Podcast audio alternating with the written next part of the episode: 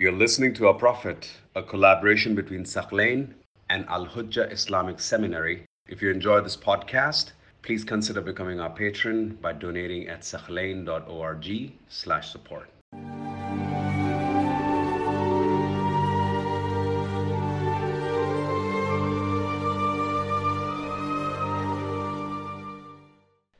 Now, another interesting hap- event that happened at Hudaybiyah is one that has to do with astrology and believing in the stars.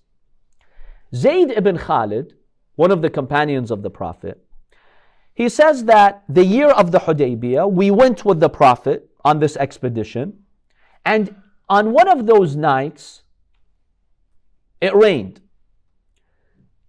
The next morning, the Prophet ﷺ he led us in the morning prayer.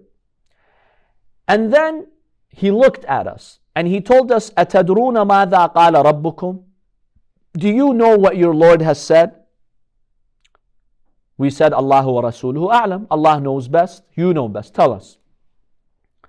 The Prophet told us that Allah says, Some of my creation, the people, are believers and some of them are kuffar. They're non believers. The one who says the rain came down, birahmatillahi wa bifadlillah.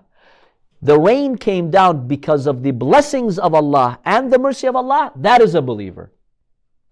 And the one who says, the rain has come because of X star or that star or this moon or this phase of the moon, this person has disbelieved.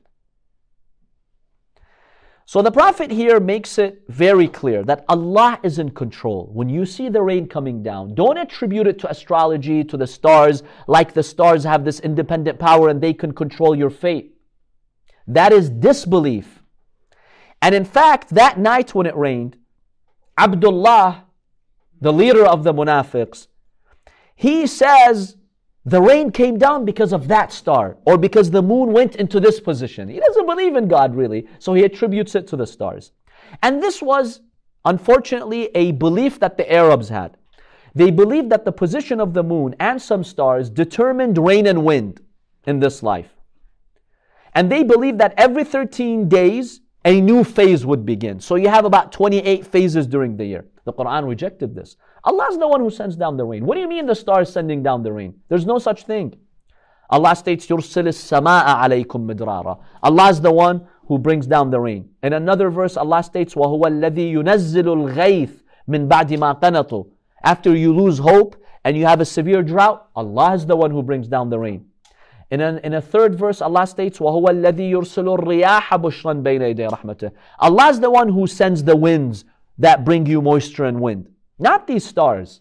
So the Prophet had to address this misconception because there were people amongst his companions who still had the Jahili mentality that the stars, they control our fate, and the phase of the moon or the phases of the stars, they determine whether we'll get wind, we'll get rain, or whatever the weather that's going to imp- impact us. The Prophet rejected that.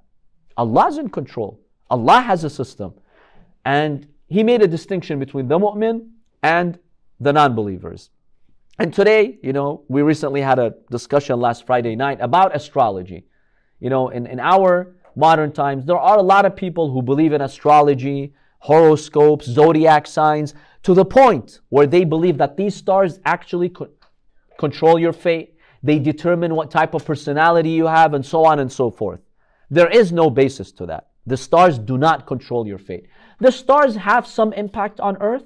Only Allah knows what exactly that impact is. However, that's part of the system that He's created, but He's in charge. No star determines your fate. Allah has willed something for you and you have free will. You determine it with the tawfiq of Allah, not a star. So the Prophet makes this very clear during the expedition of Hudaybiyah.